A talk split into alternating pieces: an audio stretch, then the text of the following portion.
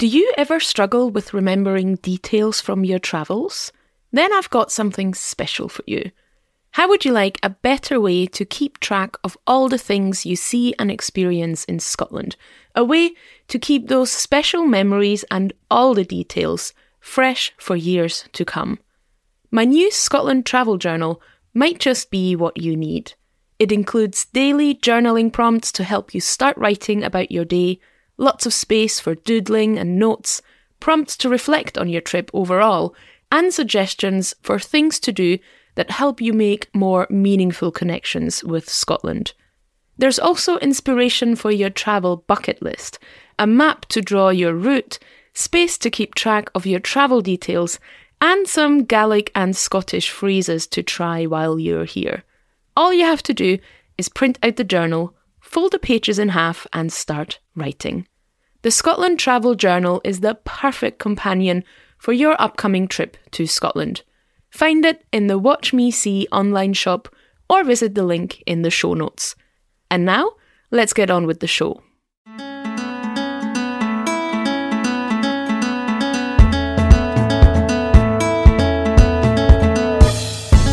Hello there, and welcome to Wild for Scotland, a podcast that allows you to travel to Scotland through stories. My name is Kathy Kamleitner. I'm a writer and storyteller and I run the Scotland travel blog Watch Me See. After years of helping people from around the world plan their trips, this podcast is my way to help you connect with Scotland, regardless of your travel plans. Each episode starts with a travel story about a location or an experience from my travels. Then, I'll tell you some of my top tips for visiting to inspire a future trip. Are you ready? Great, let's travel to Scotland.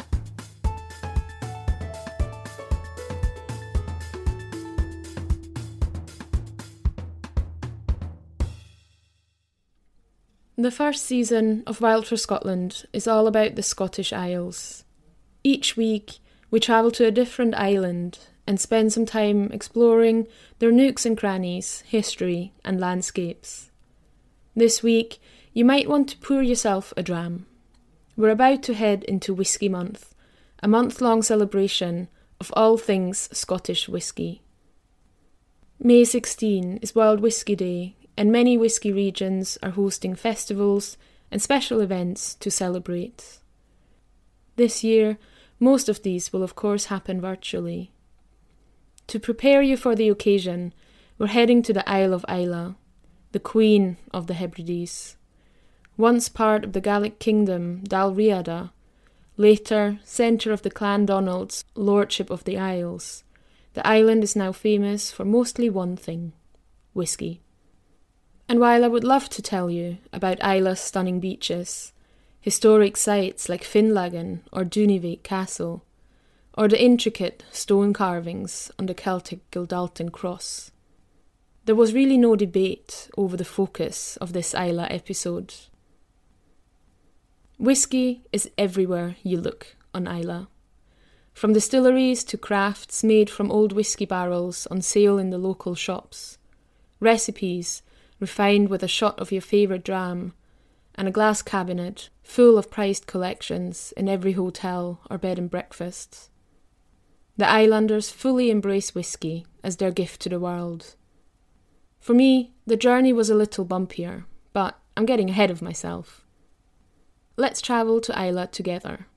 This is an acquired taste.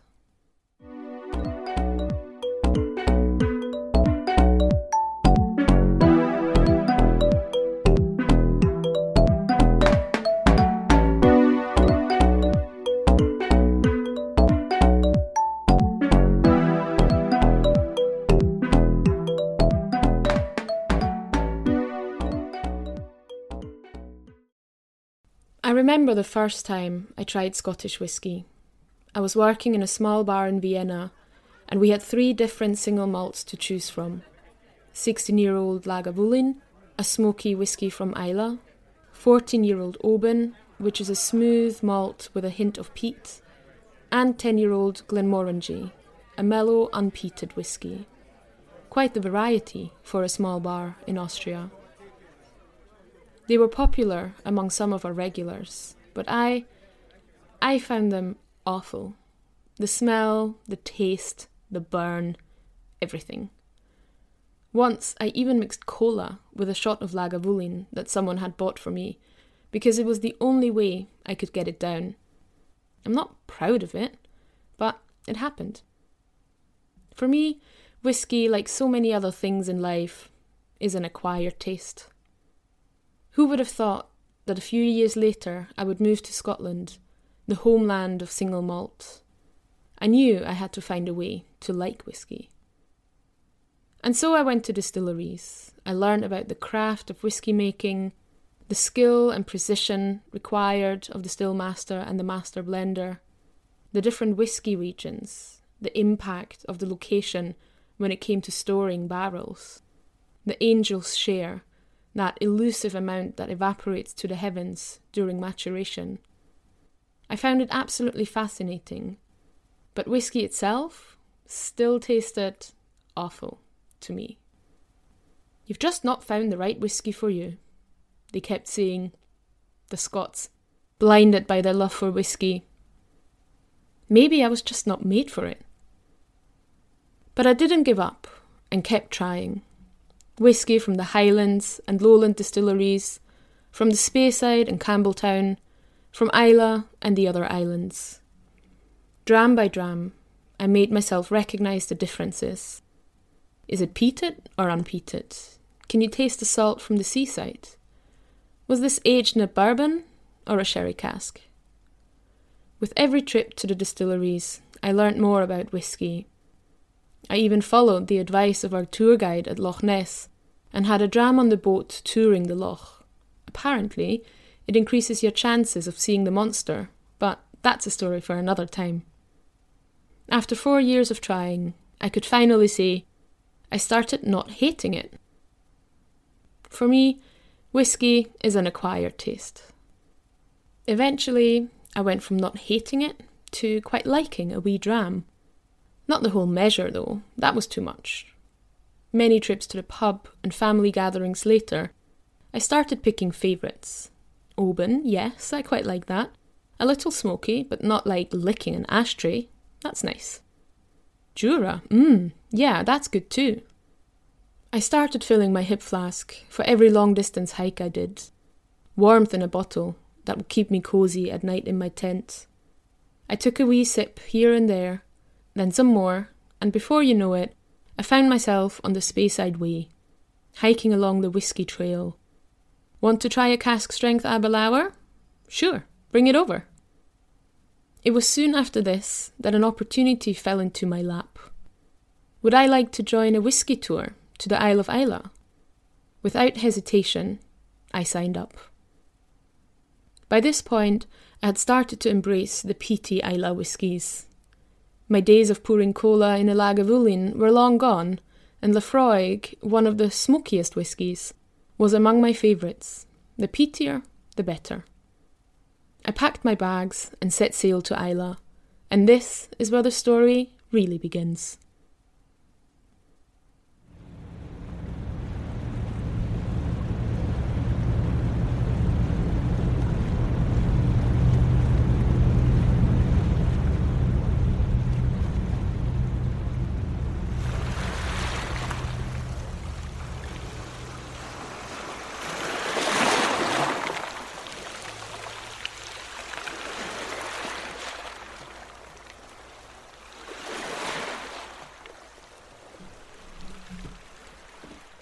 I'm standing outside a large white building right next to the sea. There is a slipway leading into the water and a picnic bench with a view of the bay.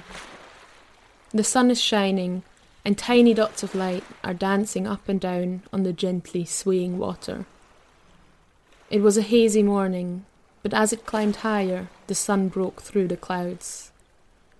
There are giant letters painted on the side of the building, their deep black colour a stark contrast to the blindingly white paint on the wall. ARD BEG, Ardbeg, one of nine whisky distilleries on Islay. Together, they produce around 2 million litres of whisky each year. For an island with just over 3,000 inhabitants, that's an awful lot of whisky. Of course, much of it is exported around the world, used in famous blends, or enjoyed as single malts, neat or on ice. And yet here I am, at the source where it all begins. Our distillery guide tells us the history of Ardbeg. It was founded in 1815, notably a few years before the Excise Act was passed and distilleries started to receive their official licenses. Soon, Ardbeg was well known for its blended whisky. Single malt wasn't really a thing in those days. By the 1980s, though, the distillery, along with the whisky industry as a whole, faced significant challenges, and production at Ardbeg was actually halted twice before returning to stability. Today, Ardbeg is owned by a French company, but the whisky production is still well in local hands, and demand has only increased. Next to the existing buildings, there is a construction site. A new still house with two new copper stills will be added here soon. Despite these new additions and expansions, Ardbeg, like most distilleries, is dedicated to preserving the heritage of whisky making a craft that has been refined over hundreds of years. Even though machines have taken over some of the heavy lifting, whisky is still very much an art that depends on the knowledge and skill of still masters and their teams. Out here by the water, this sense of pride for the heritage of whisky on Islay is particularly clear. Today, most of the transport is done by trucks and big ferries. But back in the day, it was essential to build these island distilleries close to the sea. They relied on boats bringing in the barley needed for production and take away the spirit to be sold around the world.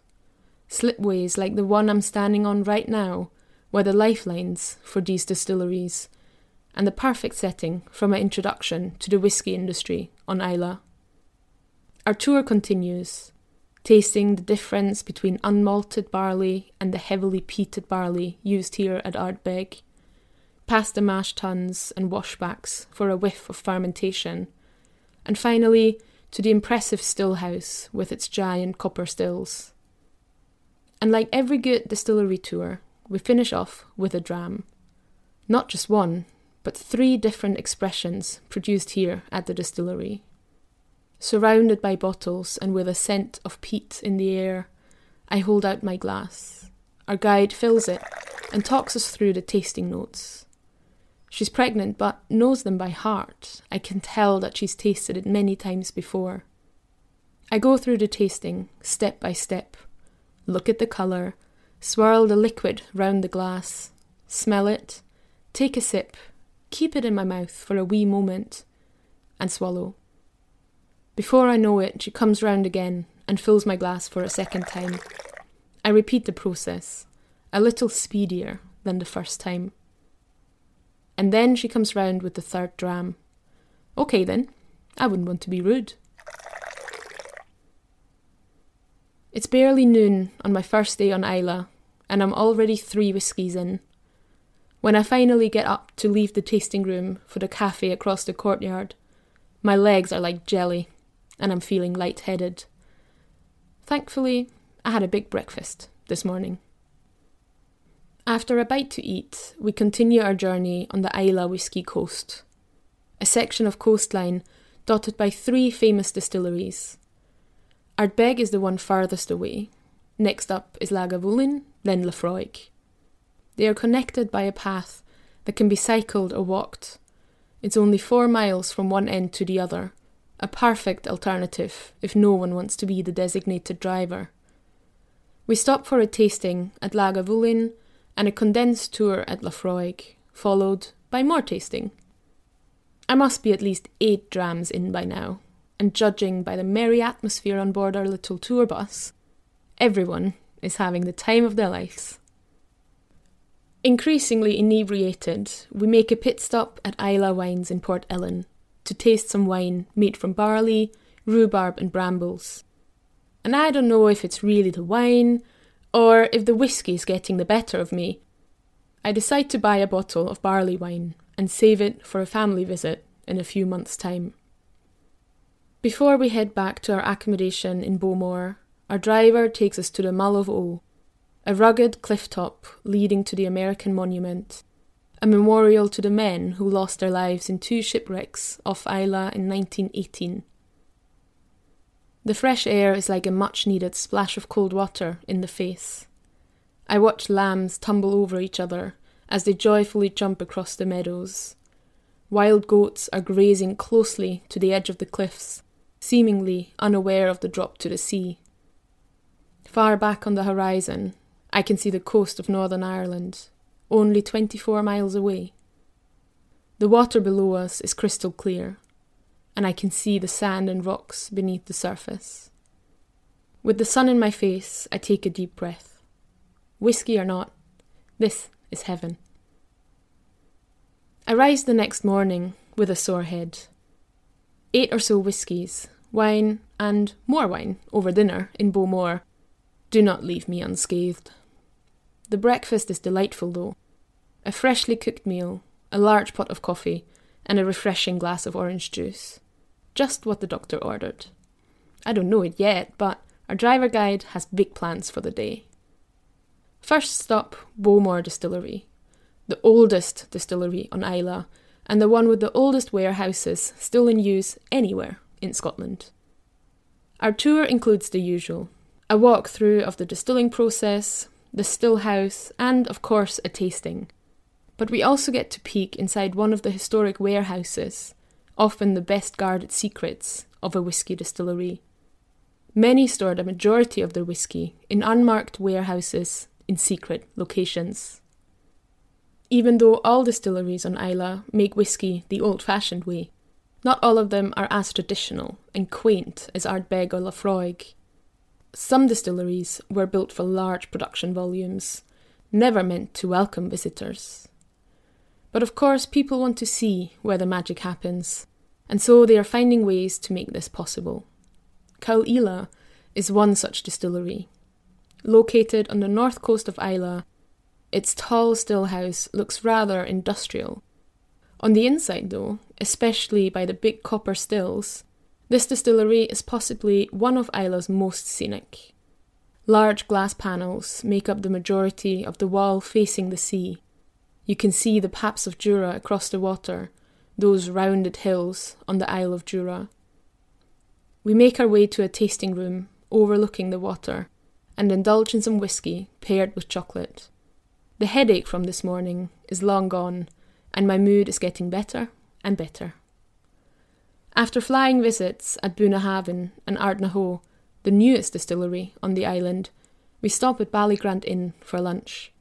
Their menu does not disappoint. That is, the whisky menu. I spot one of my favourite whiskies that is no longer in production. Maybe it's a sign. Four distilleries, and God knows how many drams in. There is simply no stopping now. I order it, along with a lovely soup and a sandwich. I'm a responsible adult, after all. Back on the road, we are now making our way down the Rins of Islay, a peninsula in the west of the island. We stop at Bruichladdich Distillery, the fifth distillery on our itinerary today. Never a fan of their unpeated whisky, I fell in love with their bottle design though, and during our obligatory tasting, the guide tells us a little more about it. Like many other distilleries on Islay, it faced difficulties in the 80s and 90s. Demand was low, and so the distillery was closed in 1994. Eventually, it was bought and reopened, and with the takeover came a new design. You might have spotted the bright blue bottles of their flagship whisky in the shops, the classic laddie. They're hard to miss. Others are bright yellow, a perfect harmony of colours. The design was inspired by the local surroundings, our guide tells us. And one look across the road confirms this. Yellow wildflowers bloom by the shoreline, forming a carpet that perfectly frames the bright blue water of the ocean. You could have popped bottles from the shop into this landscape, and they would have blended in perfectly, never to be seen again. At least, not if you had as many drams as me.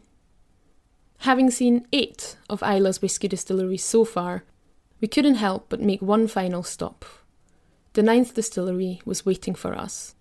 Kilchoman Distillery is in many ways different from other distilleries on Islay. First of all, it's not by the sea. You can't even see the sea from here. It isn't painted white like the others and doesn't have its name painted on the side. In fact, if it wasn't for the characteristic pagoda on top of one of the buildings, you couldn't even tell that it is a distillery. Kilchoman is also unique in that they use barley from Islay. Other distilleries buy most of their barley from farms on the mainland, but Kilchoman is surrounded by fields. They grow much of their own supply and buy more from other farms on the island. We tour the distillery and stop on the malting floor to have a taste of the core range. This is one of only seven distilleries in Scotland where the barley is malted on site. The barley is first soaked in water and then laid out on a concrete floor. Some poor soul then has to turn the barley regularly by hand, and eventually the grains will germinate, turning starch into fermentable sugars. It's basically where the magic begins. Merry on the way to Tipsy, we continue our tour. Luckily, I have visited enough distilleries by now to know the rest of the process by heart. Malting, peating, mashing, fermenting, distilling, maturing, bottling. Even though every distillery follows these same basic steps, they have each perfected their own secret recipes to the T. At the end of our tour, we each receive a dram for the road, a small bottle of Kilchoman, and a tasting glass to take away. I hop back on the bus, thinking we're ready to return to Bowmore. But our guide has one final ace up his sleeve. Slowly, he drives down a narrow road towards the coast. We park up, and even though it is windy, I can hear the waves rolling onto the shore in the distance. I follow the others down a sandy path, my feet digging into the ground, sand running down the inside of my trainers. I emerge from the dunes and see in front of me a sprawling beach. It is low tide, and the edge of the water seems miles away. I take off my shoes and my socks and start walking on the hardened sand. There are footsteps in the sand and lots of paw prints, but apart from our small group, the beach is empty now. Only us and the waves. I walk towards the water and dip my toes in. It's icy cold. I take out the small whisky bottle, Machir Bay, the name of the expression, but also of this beach. Like many whiskies on Islay, it is named after a scenic spot near the distillery. I pour the golden liquid into my glass. Uisge beatha, water of life.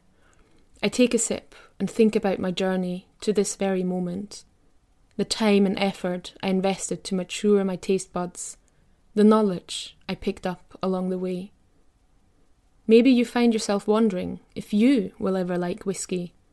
Well, let me tell you one thing the best things in life come to those who are patient, and maybe one day, if you only keep trying, you might also learn this acquired taste.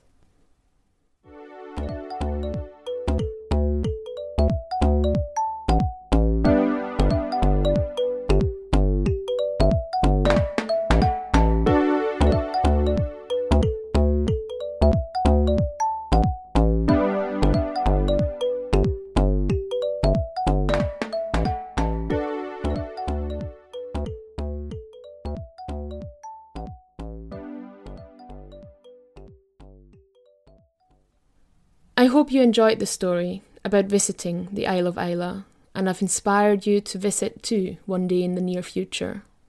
A lot has changed since my first visit to Islay. Ardbeg has recently finished its new stillhouse to ramp up production. Kilchoman was painted white, and a new distillery in Port Ellen is underway. I guess I'll have to plan a return visit soon. Now it's time for the practical part of the show.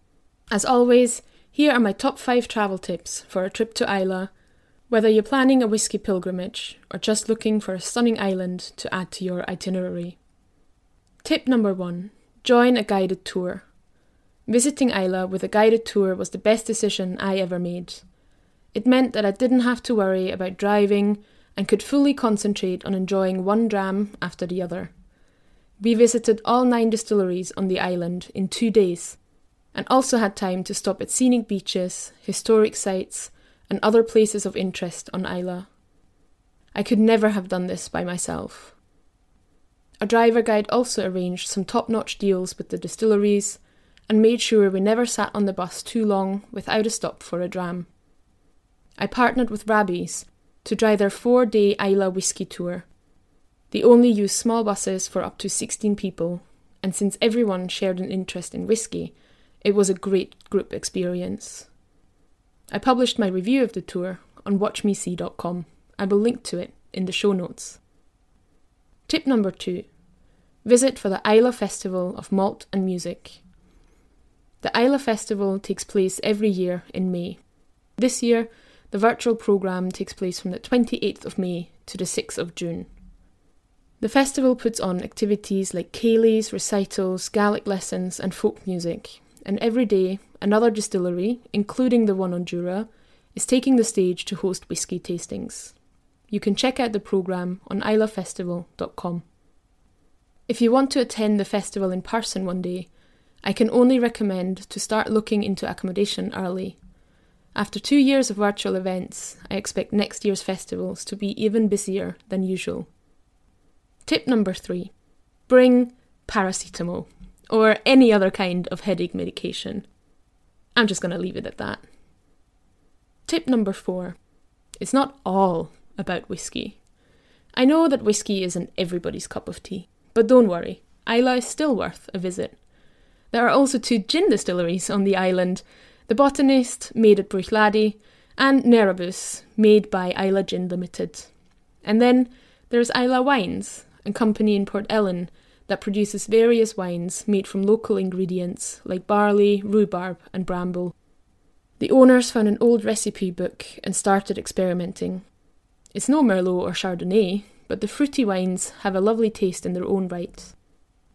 Tip number five of course, there's more to Islay than the booze.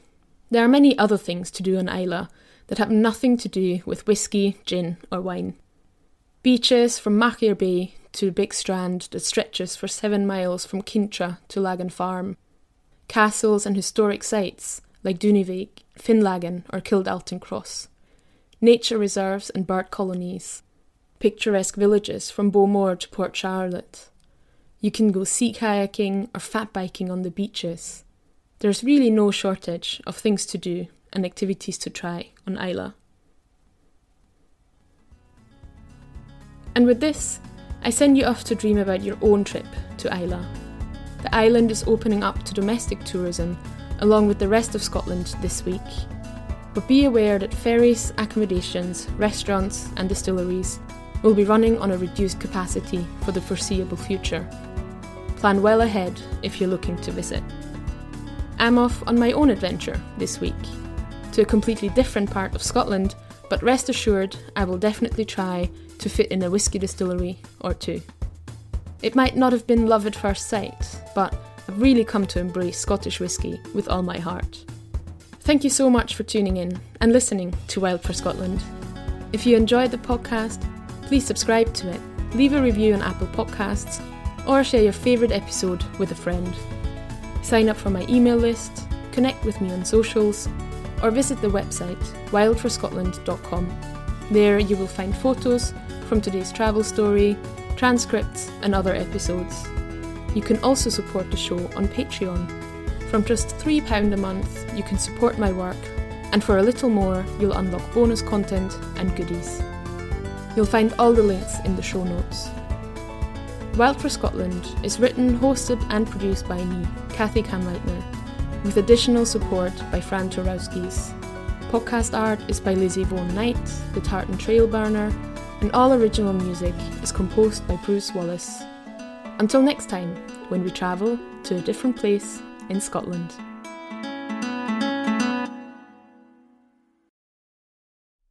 If you're still here, listening all the way to the very end, it means you've probably got your hands full.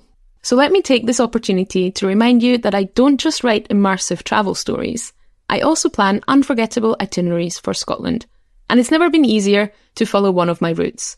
Head to watchmesee.com forward slash shop to browse my ready made Scotland itineraries and turn your travel dreams into reality.